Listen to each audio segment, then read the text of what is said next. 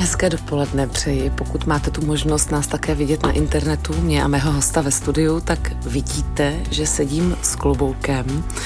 Eh, pokud jenom posloucháte, tak vám to právě říkám, že mám na hlavě svůj oblíbený, jeden z mnoha svých oblíbených tyrkisový klobouk a mám ho úplně schválně, nejsem tak nevychovaná, abych seděla se svým hostem a měla na hlavě klobouk, ale nevědou se by tam pravda moje sluchátka. Má to naprosto hluboký a jednoznačný důvod a záměr. Mým hostem je historička Miroslava Burianová, která je kurátorkou Národního muzea a móda, odívání, obzvlášť eh, všechny tyto společenské záležitosti první poloviny 20. století, to je její, abych tak řekla, vědecké zaměření. Já vám přeji hezké dopoledne, paní Burianová. Dobrý den. A řekněte mi, trefila jsem se uh, výběrem svého klobouku do vašeho vkusu a vášně?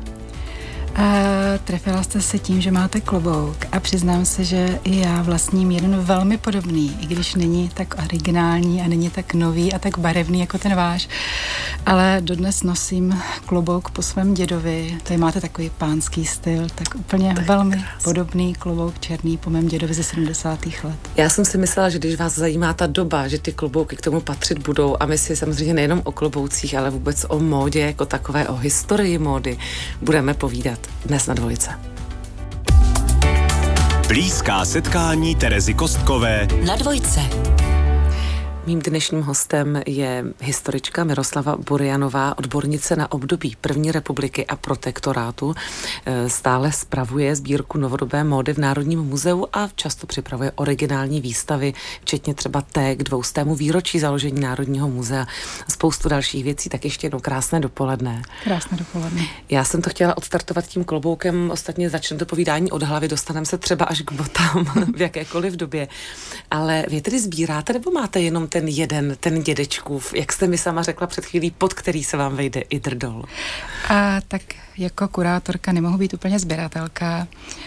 Sbírám předměty spíše pro muzeum, ale co se týče mých soukromých klobouků, tak protože miluji historii, tak mám několik historických klobouků, ať už zděděných po babičce nebo zakoupených třeba v nějakém vintage obchodě ale mám i moderní klobouky od oblíbené modistky Jolany Kotábové, hmm. která dokáže vyrobit neuvěřitelně elegantní pokrývky hlavy. Na co to teda vlastně znamená ta žena s kloboukem? Proč to někdo rád nosí? My dvě jsme teda milovnice klobouku. Někdo vím, že říká, já bych tak ráda ostýchám se. Hmm. Co říká o člověku, že buď nosí nebo nenosí klobouk, nebo o době?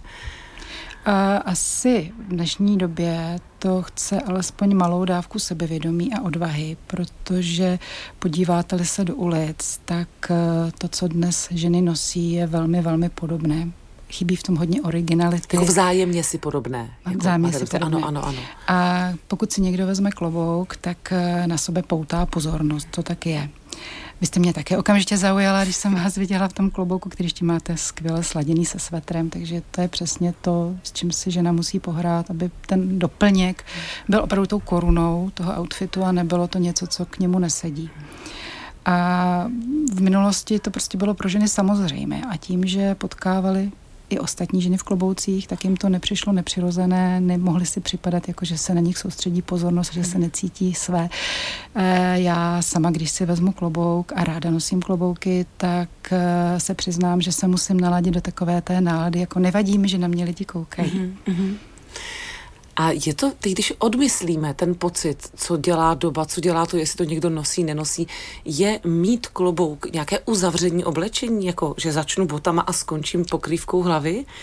Někdy původně, ten vznik mm. jako toho klobouku. Mm. Teď, teď jdu trošku k té historii, jestli to znamenalo nějaký ten jako to uzavření toho oblečení toho těla. Ano, to byla vlastně běžná součást té odivní etikety, která souvisela s tím, jaké bylo postavení ženy. Samozřejmě žena na venkově nechodila v klobouku, zatímco naopak ženy ve městě si mm. nedovolila bez toho klobouku výjít na ulici. Mm. Záleželo i na denní době. Lišil se klobouk dopolední od klobouku odpoledního, nosily se i večerní společenské kloboučky, takže uh, souviselo to nějak s dobou a... S tím... společenskými událostmi, když říkáte ráno, večer, dopoledne, tak to něco, bylo to nějak signifikantní pro něco? Uh, bylo to vlastně běžná součást společensky aktivní ženy, která hmm. tím plnila ten odivní dress code. Hmm. A poslední věc ke kloboukům, než si pustíme naší další vlastně písničku. Eh, kdysi dávno jsem seděla seděla ve škole s kloboukem ve třídě, protože eh, se mi prostě líbil a nechtěla jsem ho sundavat, nic jiného jsem tím opravdu neměla na mysli. A tak dostala jsem trošku jako vlastně poznámku, že to je nevhodné, že vlastně přece nemůžu sedět v místnosti s kloboukem a já tomu tenkrát vůbec nerozuměla. Ale říkám to jako, tak jako obraz, jako humor. Eh, jak to teda dneska je? Je nevhodné sedět? Kdy je to vhodné? Kdy si ho mám sundat? Jak to je teda s tím sundáváním klobouku? Tak eh, pokud bychom vycházeli opravdu z těch pravidel etikety, tak jsou místa, kde opravdu není vhodné mít klobouk. Eh, příkladem může být třeba divadlo, kde pokud sedíte v loži, tak vám tak klobouk ničemu nebrání, nebráníte nikomu ve výhledu. Ale pokud byste seděla samozřejmě eh, normálně dole v řadě, eh, tak by bylo zcela nevhodné, abyste si klobouk vzala. Eh, pokud jdete třeba do kavárny, tak nemusíte klobouk odložit, je to zcela přirozené a bylo to také v minulosti. Aha, takže to není, že v každé místnosti sundat, ale spíš teda z ohledu plnosti na druhé. Ano. Takže třeba v poslední lavici bych si ho nechat mohla a v první je to trošku blbý. Teď. Myslím si, že až ani naše babičky nenosily ve škole klobouk. Já vím, já vím. Já to to si velmi uvědomuji, jaká základní, základní škola, naprostá neznalost. Dobře, tak to jsme začali nahoře a pokročíme trošku dál, ale až za chviličku na dvojice s mým dnešním hostem, kurátorkou Národního muzea Miroslavou Burianovou. Tak je pravda, že jsem chtěla postoupit níže od hlavy a od klobouku v povídání s kurátorkou Národního muzea Miroslavou Burianovou, ale hned se nám tady ten klobouk ještě, jak si pořád nám tady lítá vzduchem, ještě tady s námi je. Eh, vy jste říkala, že sice si nemůžete dovolit, teda, nebo jako kurátorka si nechávat sbírky, nebo vy si něco syslit a sbírat, ale jste ráda, když vám do nějaké sbírky Národního muzea něco přistane a vám tam přistal klobouk, když už jsme u nich. Máte z něj asi podle vašeho výrazu velkou radost. O co šlo? Ano, jeden z posledních klobouků, které se nám do sbírky dostaly, je opravdu zcela výjimečný. My už jsme v minulosti získali velkou pozůstalost oděvů a doplňků po paní Haně Benešové ale eh, nedávno navštívili Českou republiku její potomci, kteří žijí v Americe a přivezli nám do muzea další klobouk, který doma našli. A já jsem několik týdnů pořád hledala ten klobouk na fotografiích a říkala jsem si, já ho znám, já už jsem ho někde na paní Haně viděla, to není možné a nemohla jsem ho, nemohla najít. Až teď v souvislosti s přípravou výstavy věnované prvním dámám, tak jsem dohledávala fotografii s paní Zápotockou, která se náhodou setkala s paní Hanou. A když jsem koukala na tu fotografii, tak říkám, že to je ten klobouk, to je ten klobouk. A opravdu uh, úplně náhodně v roce 47 měla paní Hana ten klobouk, který jsme na podzim dostali do sbírek na sobě, takže z toho jsem měla opravdu velikou radost.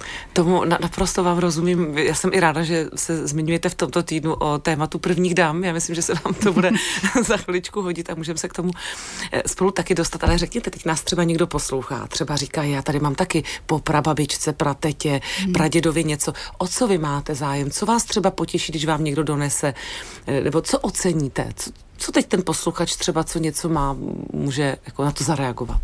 Tak speciálně u klobouku eh, oceňuje téměř každý, protože ty byly tak individuální a nebyla to sériová výroba především v období první republiky, že opravdu každý je jiný a každý může vypovídat o jiné modistce, o jiném kloboučníkovi, úplně o jiném stylu. A co se týče oděvu a dalších doplňků, tak eh, naše specialita jsou oděvy a doplňky věnované osobnostem, které jsou spojené třeba i s nějakými historickými okamžiky naší země. Takže máme ve sbírkách oděvy Adiny Mandlo, Golové, Edvarda Beneše, Tomáše Garika Masaryka, Nataši Golové a celé řady dalších významných osobností a samozřejmě také první dámy.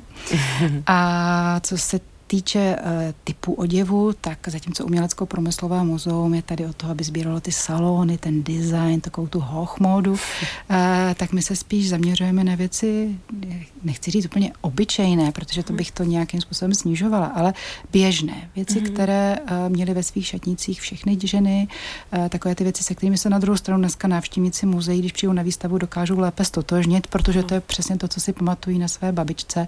A naší specializace je konfekce, především ta prvorepubliková jako Nehera, Rolný, Zbor a další. To jsou velmi vzácné kusy, dalo by se říct možná vzácnější než ty oděvy ze salonu. Hmm, tomu rozumím, ano. Přestože vlastně ty jsme viděli ve filmech a na fotografiích, možná častěji než ty ostatní. Tak možná to někoho zaujalo a třeba s něčím za vámi přijde. Tak to by bylo báječné. Zaťuká na dveře Národního muzea. A zaťuká na Miroslavu Burjanovou, mého dnešního hosta, kurátorku Národního muzea. Budeme si povídat za chviličku na dvojce. Tak já jsem tak jako tiše doufala, že teda už opustíme téma klovouků a culíme se tu s Miroslavou Burianovou, kurátorkou Národního muzea. Myslím, že doslova tak, protože zase tu máme příběh klobouku. Úplně nečekaně máte ještě jeden přírůstek, ale pro vás takový, ve který jste vůbec nedoufala. Směřuje nám teda až k asi k první dámě. Ano. A tentokrát to není Hanna Benešová, ale tentokrát je to Marta Gotwaldová, což je žena, která nebývá často označována za dámu a její styl bývá ať už právem či neprávem kritizován ale v souvislosti s přípravou výstavy o prvních dámách jsme samozřejmě chtěli, aby ve výstavě nechyběla žádná první dáma, takže jsme se snažili dohledat i oděvy a doplňky paní Marty Gotwaldové, což se ukázalo jako nadlidská, nadlidské snažení, ano. téměř nereálné, až pak úplná náhoda tomu chtěla, že, že ve výstavě představujeme dámy, které nemáme originály, alespoň takže se snažíme ukázat jejich styl. To znamená, že historické oděvy, které jim nepatřily, přiznáme, že e, takto chodili oblečené a snažíme se ukázat to, co pro ně bylo typické. A když jsem u soukromé sběratelky prosila o to, zda bychom si mohli zapůjčit kabát, který bychom na kterém bychom představili um, oblibu uh, kožešin u paní Marty Gotwaldové, tak jsem jí přinesla dosud neznámou fotografii, která zase byla pro změnu nalezená v fotoarchivu Hany Benešové. A ona na tu fotografii kouká říká, ten klobouk, co má na hlavě, no ten já mám, mě ho jednou přinesla nějaká paní, která se dočetla v novinách o tom, že mám tu sbírku osobností a přinesla mi to se slovy, že patřil Martě Gotwaldové, no, protože nevěděla, kde ho vzala, nedokázala přesně upřesnit, tak jí to sběratelka příliš nevěřila a klobouk odložila mezi všechny ostatní, no ale ve chvíli, kdy ho vytáhla a porovnali jsme ho s tou fotografií, tak to opravdu na 99% je on. To, vlastně taky vaše práce to porovnat, vidíte, to je vlastně ano, snažíme mimo se jiné dourčit teda, ty věci, dodatovat ano, ano. podle historických fotografií, dohledat je. Takže znalostí kolem toho a je to on. Je to, doufejme, nemůžeme to samozřejmě na 100%, že černobílá fotografie nikdy nedokáže 100% ukázat, ale já se domnívám, že 99% je to klobouk Marty Gotwaldové. No tak to je úžasné, máte to už jako pokupě, tu, ty první dámy, to už připravené, jako řekněme, um, jako zásadně, nebo ještě něco chybí? Tak, tak výstava se otevírá už za necelé dva měsíce, hmm. takže už, už je víceméně pokupě. Ještě pořád dolaďujeme jednu dámu, já jsem optimistická, takže věřím, že i tohle klapne a budou tam opravdu všechny. Která z těch dám podle vás? Je to váš názor, váš subjektivní pohled na věc z vaší zkušeností? Ehm, měla opravdu třeba nejvybranější vkus, řekněme jako nadčasový nebo s ní ladící nejvíc s její osobností, tak, abych vymezila přesně tu otázku. Hmm, Otázka hmm. vkusu je jinak fakt relativní asi. Hmm. Uh, ona, pokud se ptáte, která jako chodila oblečena tak, jak to odpovídalo její osobnosti, tak to svým způsobem až právě na tu paní Martu Gotwaldovou skoro všechny. E, ostatně i Marie Zápotocká chodila prostě prostě tak, jak, jaká mhm. byla dělnická manželka, tak, tak se oblékala i v době, kdy byla první dámu a na nic si nehrála. Ale samozřejmě nejčastěji bývá jako ten vzor elegance, jako ten vzor mm, vždy perfektně oblečené dámy, označována paní Hana Benešová a i proto i dnešní první dámy uh, dost často označují ji jako svůj vzor, jako tu inspirační ten, tu inspiraci, která uh, jim pomáhala například se k té roli nějakým způsobem postavit. Já tak o tom přemýšlím, a protože se tak mění móda, za chviličku se k tomu dostanu, myslím, ta v ulicích, to je, to je ne, neobyčejný přece zvrat za těch sto let, tak třeba ty nároky na první dámu, když o tom mluvíme, to se mi zdá, že se až tak nemění. Tam se vlastně nějaká ta jako standardní nadčasová elegance vyžaduje stále, anebo se mílím a změnily se nároky mm. na první dámu. Já si myslím, že co se mění, eh, je vnímání veřejnosti prvních dam. Mm. Že zatímco eh, u paní Hany nikdo nekritizoval v novinách, jestli má vhodnou, vhodné boty a vhodný podpatek a jestli jí to slušelo a co chtěla říct s tou barvou, což vzhledem k tomu, že časopisy byly povětšinou ještě černobílé a noviny, tak ani nešlo. A dnes je veřejnost eh, vůči prvním dámám a i média, řekněme, někdy až nespravedlivě kritická, takže ta jejich role je asi mnohem těžší, než to měly jejich předchůdkyně. Hmm. Děkuji, děkuji za odpověď a budeme pokračovat za chviličku s kurátorkou Národního muzea Miroslavou Burianovou. Nás na dvojice. Blízká setkání Terezy Kostkové na dvojce. Mimo jiné i o chystané výstavě prvních dám, nebo módy prvních dám, všech prvních dám, si povídáme s kurátorkou Národního muzea Miroslavou Burianovou, mojí dámou ve studiu, kterou tady dnes mám, ale já už delší dobu mám v hlavě otázku, a protože nám tu nepřistál zatím žádný klobouk další, pokud si vzpomenete, jsem s ním samozřejmě, klobouk je průběžným tématem našeho blízkého setkání, tak eh, vlastně mě, jak jsme se bavili o tom i třeba sebevědomí eh, na nošení klobouku a jak se to změnilo vlastně, že to bylo běžnější, než to je. Eh, ne, není to i tím, že možná velká část lidí, ne každý, začali vnímat tu módu jako něco povrchního a bylo to tak vždycky, nebo právě mám správný dojem, že to tak dřív nebylo, že móda není povrchní. A jak to vnímáte tedy vy? Eh, já bych řekla, že to slovo, které určuje současnou módu, je hlavně praktický, no praktická móda.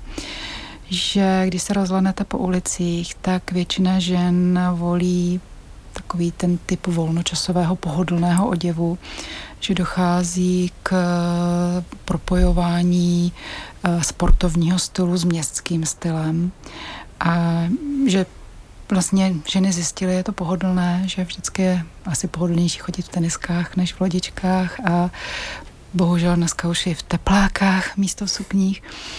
A že čím víc to vidíte na ostatních, tím uh, víc vám přijde, že to vlastně není něco tak neobvyklého a můžete si to dovolit i vy. Kdyby všechny ženy nosily klobouky, tak by je nosily i ty, které by k ním běžně nesáhly. Uh, lidi mají takové to, takové to stádní chování, hmm. takovou tu potřebu jít s davem a příliš z něj nevybočovat. Hmm. K tomu tématu té povrchnosti tedy jako vnímáte to tak, že to je něco, co být nemusí? Já myslím, že vy asi ne, když se tím zabýváte. A já osobně to vnímám třeba jako jeden z mnoha jazyků duše, že nás to taky určuje, hmm. jako mnoho jiných věcí. Já si určitě nemyslím, že móda je povrchní, že to, jak chodíme oblečené, vypovídá o tom, jaké sami jsme.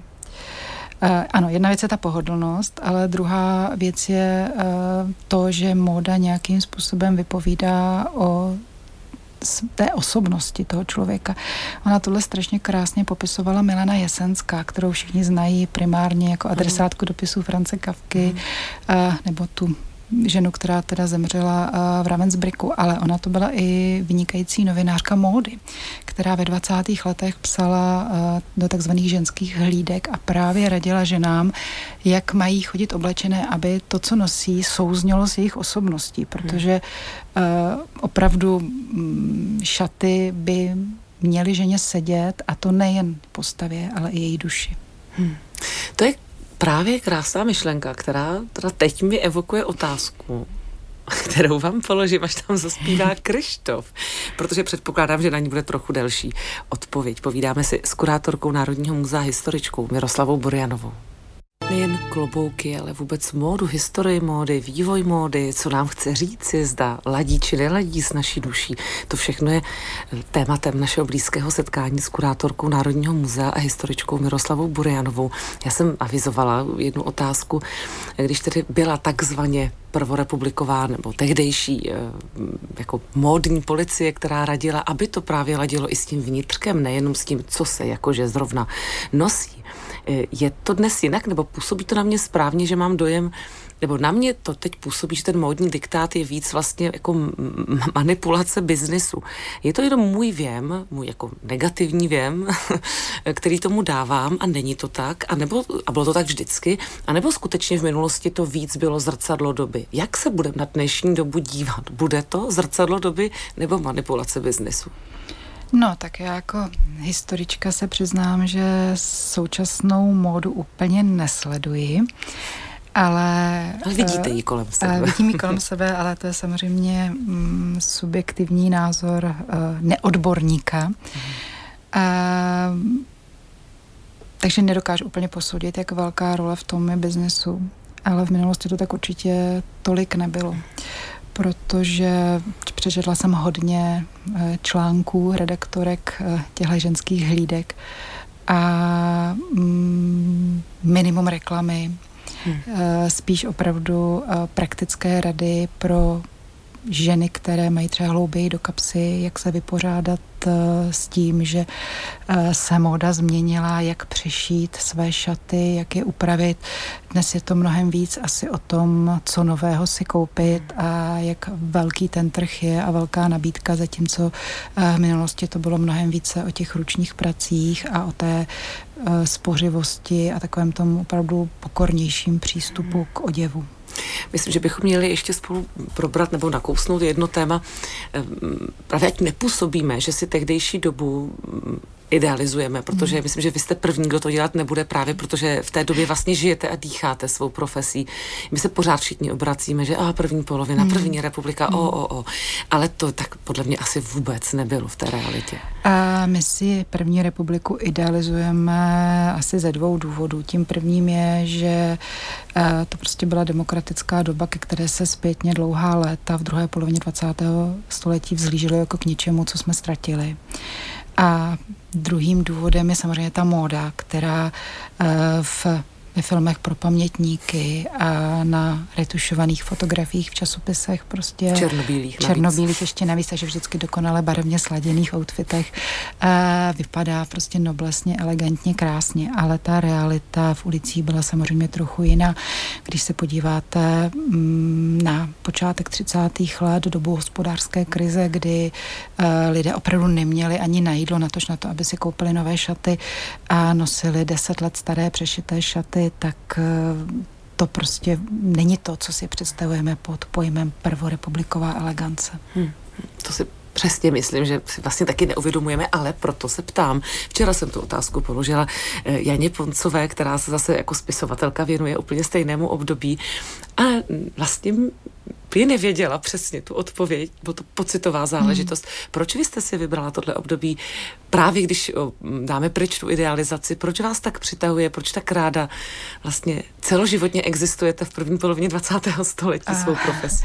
Celoživotně ne, já jsem dřív inklinovala spíše ke starším dobám. Jo, ještě starším ano. dobám. A abych se přiznala, tak kromě teda první republiky eh, mám moc ráda i 19. století, hmm. dobu Biedermeieru, historismu, empír.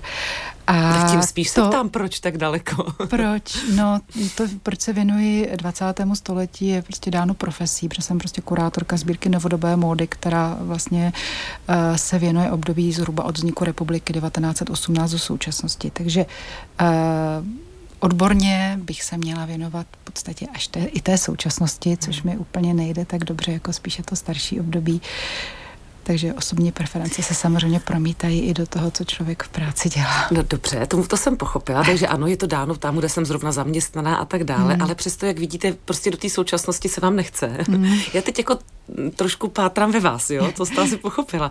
A teda, když vás to táhne ještě dál, 19. Mm. století, objevila jste, na rozdíl teda od Janičky Poncové včerejší, eh, proč vás tak táhne to, ta, ta minulost? Já si myslím, že to tak bylo vždycky, že od dětství, kdy mě dědeček vodil do umělecko-promyslového muzea a od chvíle, kdy jsem četla středověké romány, já jsem vlastně věděla, že chci studovat historii už už v prvním ročníku na střední škole, protože uh, jsem vždycky milovala minulost a spíš tu starší než tu moderní.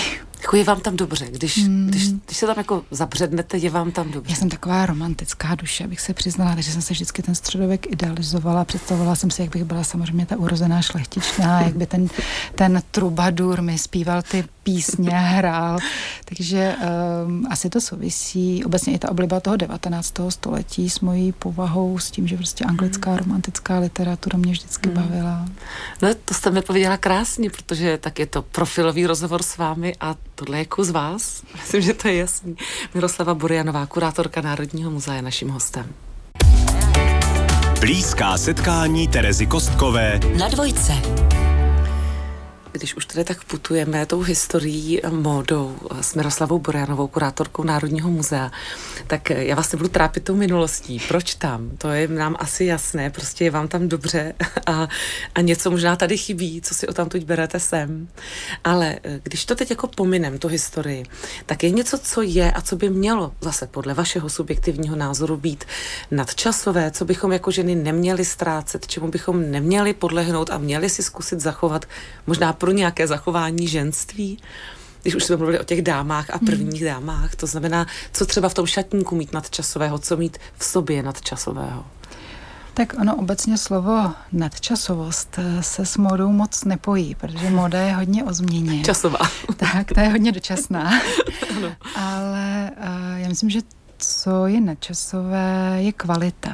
Mm-hmm. Protože uh, i věci, které třeba odložíte na delší dobu do krabice na půdu, protože už ten střih neodpovídá aktuální módě, tak mohou být zhotovené z velmi kvalitního materiálu.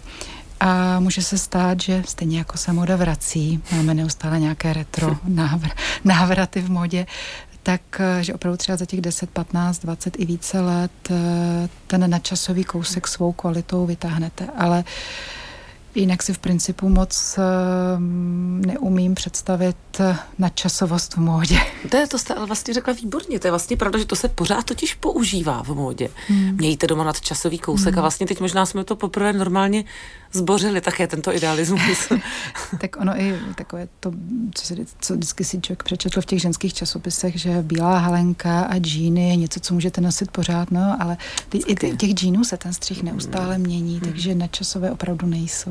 Pak ještě mám vždycky od maminky také ještě v, v, třeba před těmi 40 lety se občas, a byl to totalita, ale přes tako občas byly salon, módní salon, někde takový spíš trošku utajený. Hmm. Vzpomíná se na Hanu Podolskou, na salony. To je také možná něco, co by třeba nebylo špatné, kdyby existovalo. Vy sama jako preferujete tu jako všeobecnou módu, a nebo teda ty, ty salony by bylo pěkný, kdyby se vrátily. Mělo to něco do sebe, ne? Tak já myslím, že uh, zakázková tvorba existuje i dneska no, a velmi určitě, kvalitní. Ano, ano.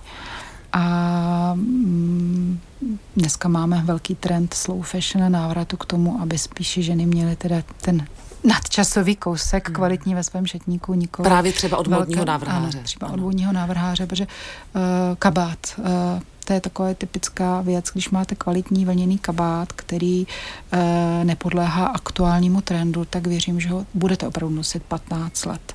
Jo. A mm, já mám třeba to štěstí, že mám kamarádku švadlenu, takže snadno šije, snadno se nosí ale uh, je to jenom taková vlastně mm, takový sen o tom, že máte tu zakázkovou hmm. tvorbu. No, protože dneska samozřejmě jsou, mám spoustu kolegyně kamarády, které jsou tedy jaksi krejčové nebo hmm. modní návrhářky samozřejmě a je to pořád spojováno jako s financemi, jakože hmm. o, tam může šít jenom někdo, ale proto myslím, že by bylo vlastně hezký si uvědomit, že ten kousek může mít opravdu každý, že to není věc jako, jako na dlouho, že to je věc na dlouho prostě.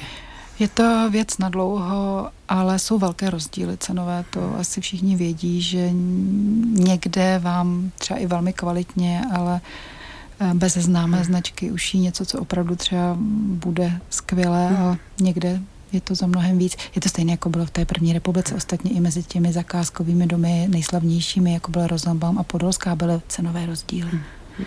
Vědět, hledat. Hmm nebát se. Budeme se za chviličku loučit, tak úplně poslední věc, eh, Mirko. Eh, když jsme mluvili o těch sbírkách, eh, o tom, že vám pořád někdo něco nosí, vy jste říkala, že každý týden se někdo hmm. objeví. Možná se po dnešku taky někdo s něčím objeví. Je třeba něco, co jste, a teď nemyslím tu elitní tvorbu, ale právě jste opravdu z ulice, z té běžné tvorbě něco, čeho máte nedostatek, co vám chybí, po čem toužíte, že byste moc hmm. chtěli mít ve sbírce a ano. prostě to nejde najít? Já už jsem to tady nenápadně zmiňovala. No, tak nápadně a, to zmiňte. Tak teď to ještě řeknu zcela nápadně. A to, po čem asi ve sbírce nejvíc toužím a co mi chybí, je právě ta prvorepubliková konfekční tvorba.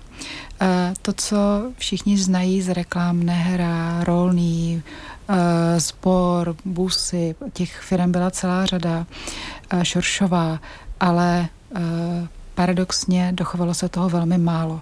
Je pravda, že to nebyly kvalitní věci právě nebyly zhotovené z těch kvalitních látek, jako byly v těch zakázkových domech a lidé si jich tak nevážili, proto se do dnešních dnů tolik nedochovali. A vás by tak bavili? Ale, co mě o tom bavili, ale v té sbírce chybí. Máme hmm. zastoupené několika kusy jenom, ale přitom to bylo něco, co nosilo 70% národa. A je to takový paradox, že máme dochované velké množství oděvu od Podolské a jeden kabátek od Nehery. Hmm. Tak vidíte, výzvu jsme nakonec udělali, třeba se něco ukáže. Já moc děkuji, že jste naším hostem. Ať vám všechno, co děláte, dobře dopadne a budu se těšit někdy na viděnou. Děkuji, naschle. Ať se vám hezky nosí klobouk. Naším milým hostem byla kurátorka Národního muzea Miroslava Burianová a zítra u Adelky Gondíkové herec Petr Štěpánek.